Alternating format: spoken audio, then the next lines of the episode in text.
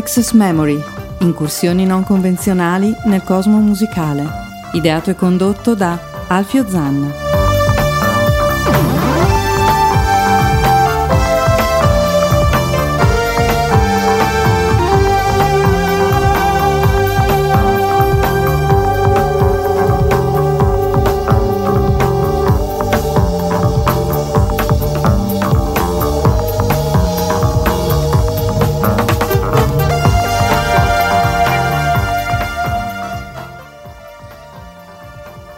Allora, secondo me oggi ci andiamo a giocare ancora un po' di ascoltatori.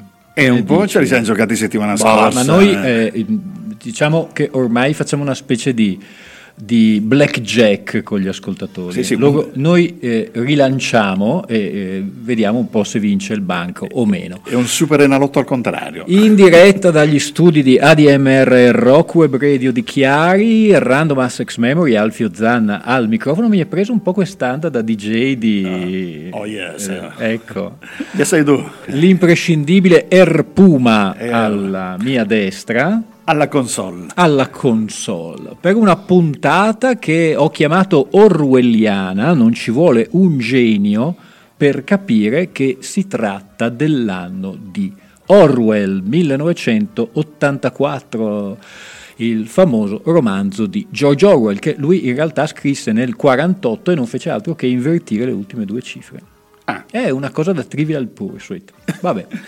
Dopo avervi spiegato che si parlerà nelle prossime puntate ehm, di quell'anno, anche perché a modesto parere del sottoscritto è un anno abbastanza di svolta. Eh, secondo me si entra nel pieno degli anni Ottanta, definitivamente muore l'idea della musica, eh, diciamo così, innovativa propriamente detta, eh, sparisce e comunque è in totale declino eh, il post-punk, è in totale declino il techno-pop, il punk non ne parliamo ormai, è solo roba da gente con la cresta e il chiodo, una cosa un po' patetica, e iniziano tutti quei piccoli, diciamo, mh, segnali eh, del revival. Ci sarà il Paisley Underground, ci sarà la nuova musica psichedelica inglese, ritorneranno le chitarre, vorrei ricordarvi che l'84 segna l'esordio degli Smith, poi segna l'esordio di tutto il, il New Cool, per cui Sade, Carmel, Working Week e compagnia cantante, e pertanto è un anno piuttosto, secondo me, interessante, oltre a essere il quarantennale da quell'anno. Eh, se la matematica eh, non è un'opinione. Passa il tempo quando ci si diverte.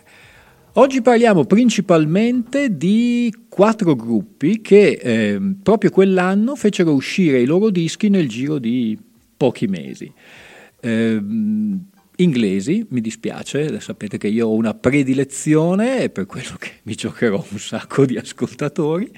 Iniziamo subito con un gruppo eh, nato nella piena pieno impeto punk, anzi erano famosi per essere stati gli ultimi a firmare per una major, eh, gruppo guidato da una donna, eh, Susan Dallion, eh, nome d'arte Siuxi Siu, eh, lei faceva parte del Brumley Contingent, vado a memoria, il nome dovrebbe essere corretto, ehm, aveva suonato con Sid Vicious, aveva partecipato al famoso show di Bill Grandi come pubblico e il suo gruppo era, erano i Banshees. Siuxi and the Banshees, dopo tutta una serie di vicissitudini ehm, come gruppo, con abbandoni durante le tournée di chitarristi, eccetera, eccetera, ve ne parlerò dopo, nel 1984 facevano uscire questo disco Iena che eh, recentemente in un numero di Mojo mh,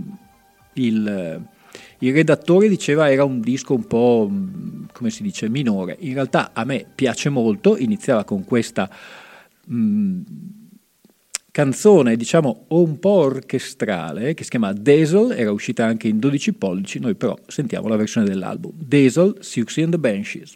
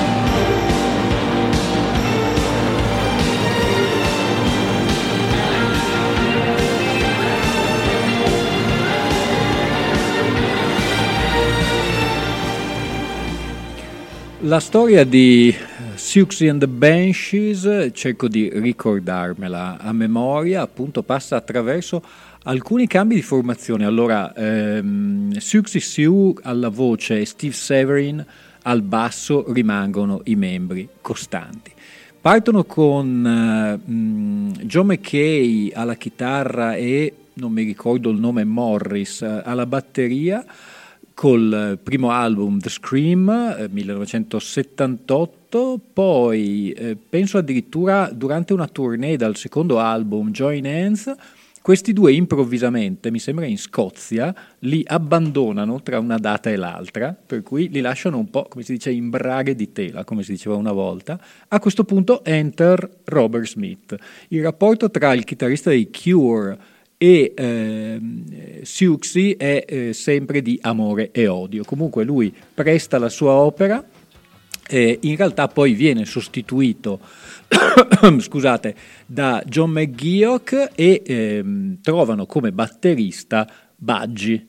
In realtà il nome, ve lo dirò, non me lo ricordo proprio a memoria perché è sempre conosciuto come Budgie, tra l'altro fidanzato di Siouxsie, hanno fatto anche dei dischi come The Creature e, e Robert Smith poi intraprende la sua carriera con i Cure. Um, in realtà poi quando anche John McGeoch li abbandona, entra in pianta stabile. C'è un periodo in cui, tra l'altro, eh, era il periodo di pornography, eh, Robert Smith suonava eh, concerti coi Cure e poi come chitarrista di Siouxsie. Entra in pianta stabile ed è proprio il produttore, è uno degli arrangiatori di questo disco, Iena. Poi litigheranno definitivamente e eh, poi eh, Robert Smith continuerà per la sua strada. La, la storia si ripete, insomma. La storia eh, si ripete, o almeno è quello che mi ricordo io, sai che io non leggendo, non avendo niente di... di no, di, ma anche di quello che sto parlando io no. nella mia trasmissione, sì, queste formazioni... Che si, eh, sono gli artisti, sono artisti, gli artisti sono volubili. Esatto. Stavamo parlando dei Cure e più o meno negli stessi mesi eh, i Cure, dopo eh, una lunga eh, parentesi che era durata per tutto l'83, avevano fatto uscire solamente un paio di singoli, The Walk e Let's Go to Bed, una raccolta di singoli Japanese Whisper, il disco precedente era Pornography, che aveva segnato anche l'abbandono dello storico bassista Simon Gallup.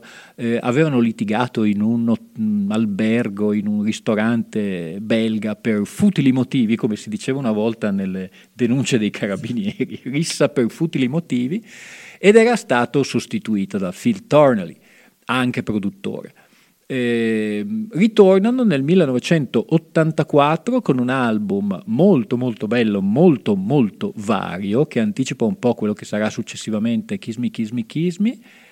E noi andiamo a sentirci proprio dall'album The Top, i Cure, questa è Piggy in the Mirror. Flowers in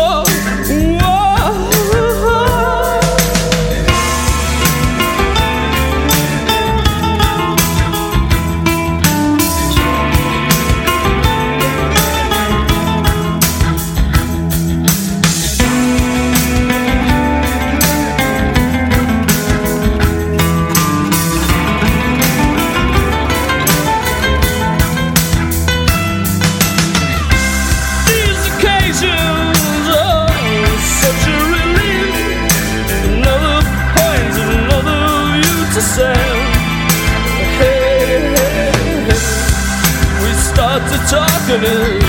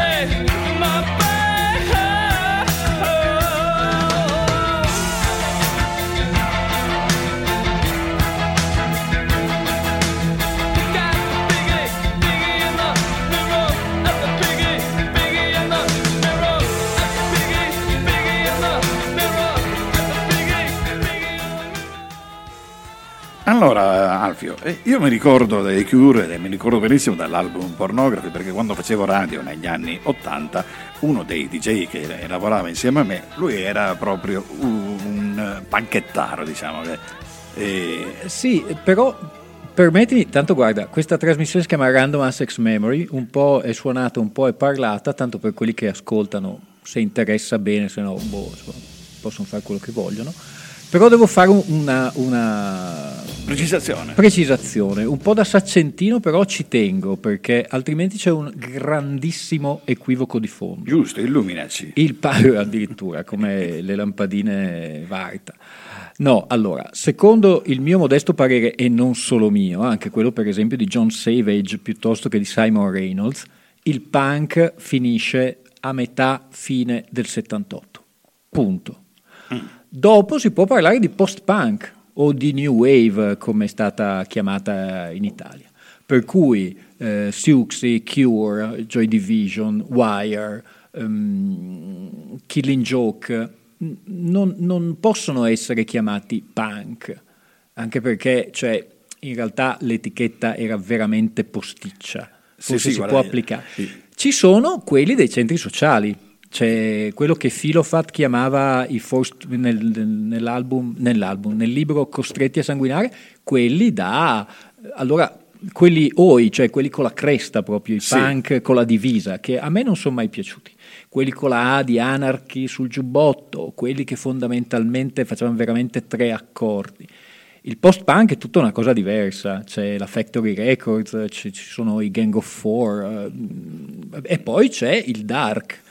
Eh, per un certo periodo, però anche qui sono etichette che sono un po' strette a un gruppo per esempio come i Cure. Pornography è, diciamo così, la rappresentazione del dark più spinto, però se ne liberano subito, capisci? Non è una cosa che vanno avanti come, non so, i, dico, i mission che vanno avanti poi diventano anche un po' ridicoli perché sembrano Guarda, io i nomi che ho conosciuto in- quel periodo lì erano appunto The Cure, eh, Jesus Mary Chain, Jesus e sì. eh, Cioè, quindi- un po' un mestolotto Sì. in realtà che tu stai facendo, però in realtà eh, eh, quello che mi piace degli anni Ottanta che nessuno riesce a capire è che erano talmente, e ripeto il motivo per cui ci sarà questa trasmissione Altri 80 che partirà tra poco, fatta da, da me, per far capire che in realtà gli anni Ottanta erano una miriade di ehm, rivoli, torrenti, ehm, car- co- come si dice, fiumi carsici sotto- che si incrociavano, ma non erano eh, così genericamente o tutti New Romantics o tutti eh, punk o tutti dark. Sì, c'erano tante offerte. Tante offerte e soprattutto eh, i gruppi si evolvevano. Esatto. Torniamo al disco per- dal quale siamo partiti, oggi ne sentiremo, ve lo dico subito, principalmente quattro, usciti a pochi mesi di distanza tra la primavera e l'estate del 1984, l'anno orwelliano, in questa puntata si parlerà appunto di questa cosa un po' oscura, sentiremo poi cose anche po' più pesantine, poi magari ci sarà la puntata sul eh, New Cool, per cui sentiremo il primo degli Council, il Café Bleu, sentiremo per esempio la Varieté, sentiremo Carmel e poi ci saranno quelli invece sul, eh, sulla psichedelia, per cui sentiremo Ocean Rain degli Echo and the Bunnymen, insomma se sarò ancora qui, eh, ci avremo tutti voglia. Siouxsie and the Banshees Iena, il singolo che era stato tratto come primo singolo, era questa Swimming Horses, eh, la scrittura di Robert Smith si sente, tant'è che nell'album dell'85 di End on the Door ci sarà una canzone che ha esattamente la stessa intro di piano. Voi ascoltatela comunque nella versione di Siouxsie and the Banshees, questa è Swimming Horses.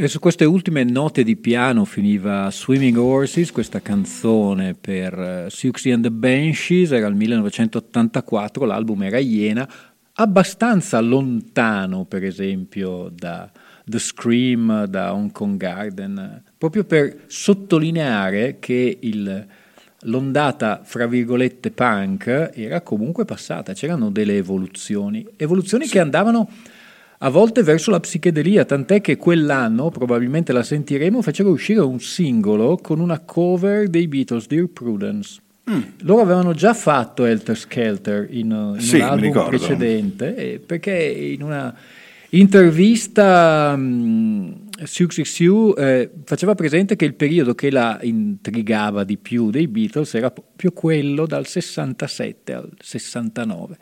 Tra l'altro mi sono dimenticato di parlare, ma proprio perché non voglio, perché mi fa orrore, come io ho sempre detto, di parlare del, del punk americano degli anni 90. Quello non, ecco, mh, capisco di attirarmi l'ira di tutti questi skater con i braghini, le magliette, i cappellini. No, ti si legge in faccia quel senso di Disgusto, ribrezzo proprio. sì. di- Mi spiace, d'altronde è così, cosa potete farci? Io niente, eh, per cui neanche voi. Poi ti farò un'altra domanda. Quando tardi. vuoi ho le cuffie proprio come lascia o raddoppia.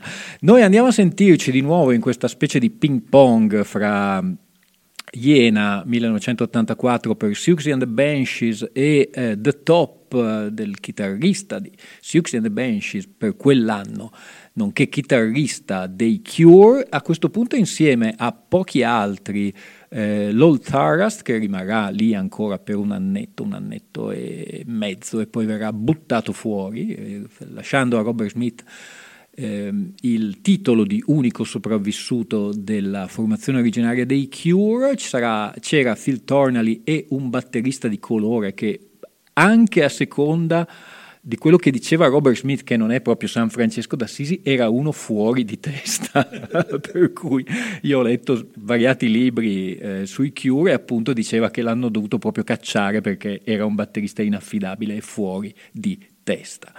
Da The Top noi andiamo a sentirci, direi, la canzone che dà il titolo all'album, si chiama The Top e diciamo così ehm, anticipa quella che è tutta la, il filone, la versione appunto un po' psichedelica, oltre che dark, oltre che pop, perché poi anche tutto il filone pop, dei Cure. Poi, a mio modesto parere, contrariamente ai Sucks and the Banshees, sono andati avanti. eh, Ecco, diciamo che come tanti altri, a parere del sottoscritto, un esempio per tutti, gli U2 hanno un po', mh, come si dice, rosicato il, eh, la stima che si aveva di loro, per- con scelte sempre più discutibili, però ognuno fa, come vi dicevo, quello che gli pare. The Top, The Cure.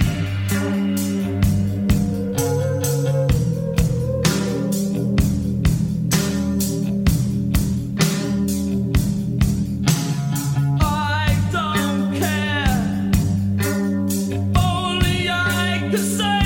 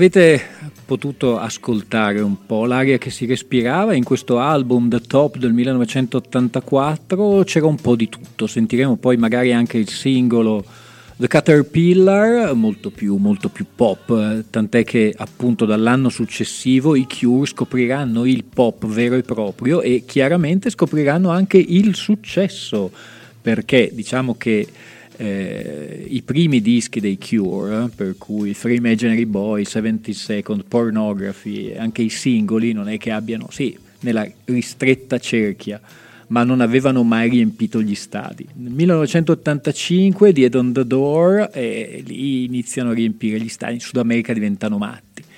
E poi inizia il periodo più eh, redditizio dal punto di vista commerciale, dal punto di vista pff, creativo non lo so, ho i miei dubbi e poi c'è un lento declino. State ascoltando Random Assex Memory, vi ricordo che tutte le puntate di Random Assex Memory di Yesterday's Papers possono, possono essere mh, scaricate o dal sito della radio ADMR Rock Web Radio o altrimenti dalla mia pagina. Andate sul sito, andate a vedere Random Assex Memory e lì ci sono tutti i podcast, vero imprescindibile. Tu che sei tecnico. Sicuramente, dal giorno successivo eh, ci sono su tutti i podcast. Anche quelli di Jazz dintorni. Erpuma, eh, il mercoledì dalle 6 alle 7 non perdetelo perché si imparano. Io ho imparato ad apprezzare il jazz, ho scoperto degli artisti come Makaya McCraven che mi ha Oh, fatto spendere un sacco di soldi per prendere i suoi dischi, però grazie, grazie, grazie. figurati. Ascoltate Jazz dintorni e noi eh, passiamo da Siouxsie and the Banshees a un altro gruppo che invece ha fatto un percorso opposto. È partito col botto, ha fatto un singolo, ha venduto milioni di copie, ha dato l'inizio alla seconda invasione britannica in Inghilterra nell'82, eh, ha dato origine al technopop propriamente detto, è durato pochissimo, un- dall'82 si è sciolto nel, giusto nell'estate dell'84 e io volevo farvi un pippone su questo gruppo perché è il mio gruppo preferito, però boh, magari ve lo farò, probabilmente non vi interessa, per cui mi limito solamente a dirvi alcune cose. Un gruppo che io apprezzo perché è esattamente la rappresentazione di quella che è l'integrità ehm, artistica. Tutti volevano che loro facessero il loro hit d'esordio fino alla morte e loro già dal singolo successivo e per l'anno successivo hanno fatto solo dischi che piacevano a loro, secondo me di grandissimo valore, non sono mai stati capiti, non li conosce nessuno. Io vi invito, quando parlate di poeti nel rock, di parlare, sì, ho capito, di Tom Waits, Leonard Cohen, quello che volete, non c'è problema, ma di fare una capatina a vedere i testi di questi signori, perché capisco che tanta gente solleverà non uno, due sopracciglia, però quando ne avrò voglia vi spiegherò un sacco di cose. 1984, ultimo disco per un duo che proveniva da Leeds, Mark Almond alla voce, Dave Ball alle tastiere. Eh, erano partiti col techno pop e l'ultimo disco che non a caso si chiamava This Last Night in Sodom, dove Sodoma chiaramente era l'ambiente discografico, era un disco mh, assolutamente rock and roll, ma fatto con i sintetizzatori che suonavano come chitarre elettriche. Come B-sides facevano addirittura dei brani dei, mh, degli Heartbreaker, Borton Loose. Noi però andiamo a sentirci Mr. Self-Destruct, che è la canzone che apre questo This Last Night in Sodom, loro sono i Soft Cell.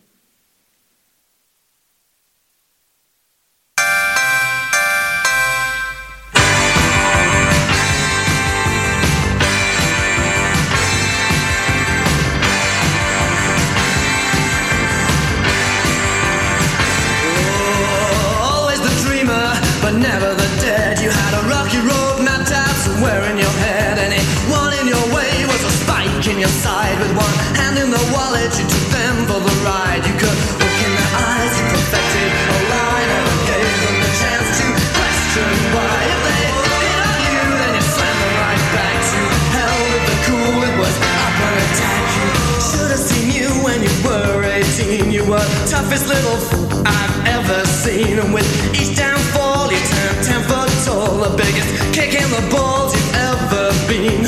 Touching the eyeballs on his rounds again, looking for blame, and you know.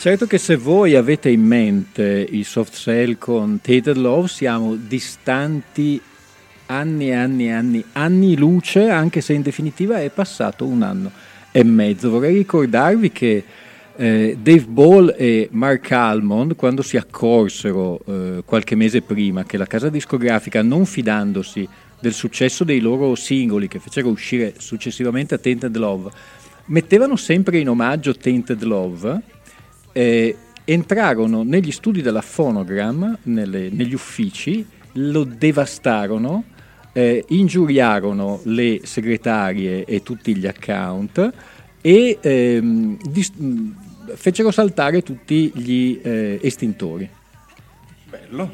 finché arrivò la polizia. Eh, I soft cell sono anche quelli che hanno fatto l'unico video bandito, ma non bandito come adesso che poi vai su YouTube e lo vedi. L'ho cercato. Il video di Sexdorf, che è stato bandito dalla BBC, non, non lo dico perché c'è una minorenne in studio, non si vede più. Cioè, ehm, in realtà eh, hanno davvero fatto un percorso eh, inverso. Sono partiti da un singolo pop e poi hanno mantenuto la loro integrità artistica, in, eh, sciogliendosi tra l'altro. Poi purtroppo, dato che tutti hanno il mutuo da pagare, eh, si sono riformati, hanno fatto gli ultimi concerti, poi non era l'ultimo, poi gli ultimi, li perdono. Eh, Mark beh, Almond poi è insomma- entrato in coma, eh, ha avuto dei danni, ha ripreso a cantare, insomma ve ne parlerò, è uno dei miei gruppi preferiti. Sempre nel 1984 Susie and the Banshees faceva uscire anche un rarissimo extended play che si chiamava The Torn, dove rifaceva alcune canzoni degli album precedenti, però in versione orchestrale. Abbiamo sentito che in Iena mh, questa parte orchestrale l'aveva molto molto presa, per cui tenne l'orchestra e decise di fare questo EP. Orbene, questo EP è abbastanza difficile da trovare in versione eh, in vinile, c'è però un cofanetto che vi dico vi costerà un rene e mezzo perché fuori catalogo da parecchio, un cofanetto con tutte le B-sides di Siouxsie and the Banshees e il quarto CD è proprio The Torn EP. Noi andiamo a sentirci Overground che adesso Erpuma fa partire perché parte molto molto molto in sordina. Noi lo mixiamo con eh, Mr. Self Destruct dei Soft Cell e andiamo a sentirci Overground. Questi è Siouxsie and the Banshees.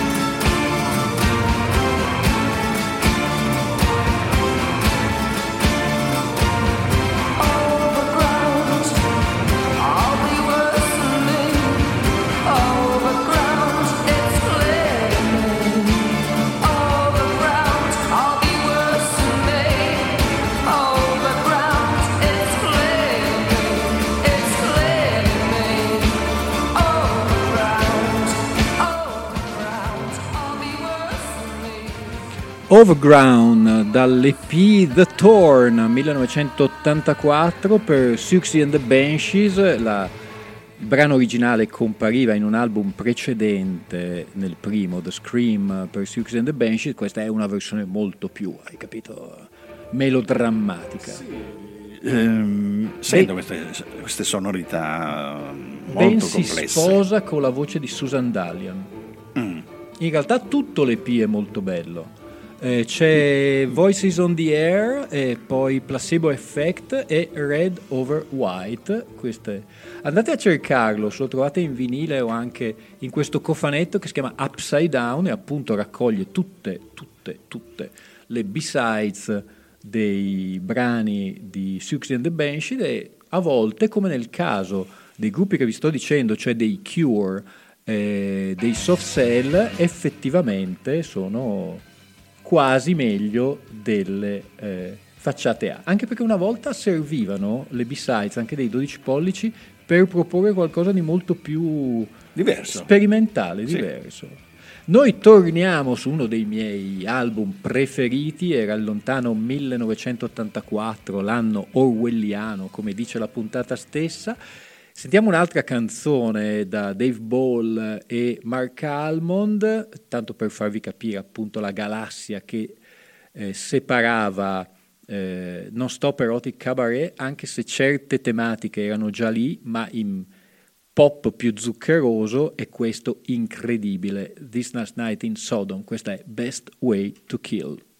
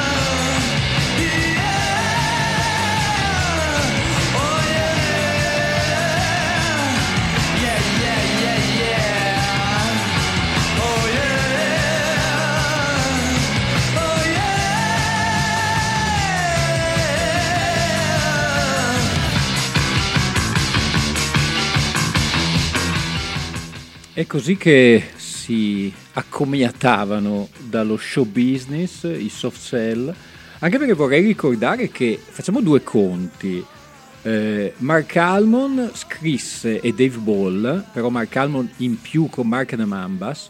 eh, allora, tre album con i soft cell, due album doppi con Mark and Mambas e un album singolo come Mark Almon e Willing Sinner nel giro di due anni e mezzo. Più una manciata di singoli che, come dicevo prima, aveva tutti i lati B inediti. eh, direi che è un gruppo che, non so, io sono interessato per cui ne parlo bene. Periodo che aveva una creatività enorme. Assolutamente. Eh, e soprattutto, mh, cioè, è stato un periodo intenso. Poi a me piace, è chiaro che ne parlo bene, a tutti gli altri fa schifo. Cosa volete che vi dica? Arrangiatevi. Noi stiamo per finire questa trasmissione che non sarà l'ultima, eh, adesso non sono riuscito a trasmettere tutto quello che volevo perché chiaramente il tempo è tiranno, ci saranno altre puntate di Orwelliana sul 1984. Noi adesso, ah no dunque, ehm, chiaro che dopo di noi, come ormai succede da tre e più anni, Anni? Seguirà Black, Brown and il refrenabile Bruno Bertolino, cosa ci propone oggi? A oggi Bruno Bertolino va a ruota libera. Oh, aspetta, allora, mentre in sottofondo c'è l'Esqualita, che direi che è la colonna sonora perfetta, finalmente c'era Bruno Bertolino a ruota libera che dirà esattamente quello che non ha mai detto a questi microfoni, Cioè? parlerà della sua redazione. Dirà che James Taylor in realtà è Luigi Bersani Travestito. travestito. Johnny Mitchell è una vecchia babbiona e dirà anche che finalmente gli stili Dan è musica d'ascensore. no, questo E non glielo Jackson permetto. Brown Per piacere, rompe le palle. questo non glielo permetto. No, in realtà Bruno Bertolino a ruota libera. Alfio, Bruno Bertolino, oh caspita. Alfio, Dimmi caro, sono qua accanto a te. dirai tutte queste cose? Sono qui accanto a te. Aia, detta così sembra stavolta una- le prendiamo. detta Una minaccia. Sembra, no, detta Sono così venuto sembra, sembra poltergeist. Sì, sono qui accanto a te, quindi aspetta un attimo che dobbiamo fare due chiacchiere io e te. Attenzione, sono qui in fianco a te. Mm-mm. Ma non prima di aver sentito Sì. dal quarto album del 1984, sempre per roba oscura, un gruppo che proviene dalla- dall'Australia, for- fondamentalmente formato da Brendan Perry alla voce e da... ehm, mi sfuggiva perché la presenza che aleggia di Bertolino. Lisa, Lisa Gerard alla voce, loro sono i Dead Can Dance, questo è il primo album eponimo del 1984 e si inizia con The Fatal Impact, questi sono i Dead Can Dance.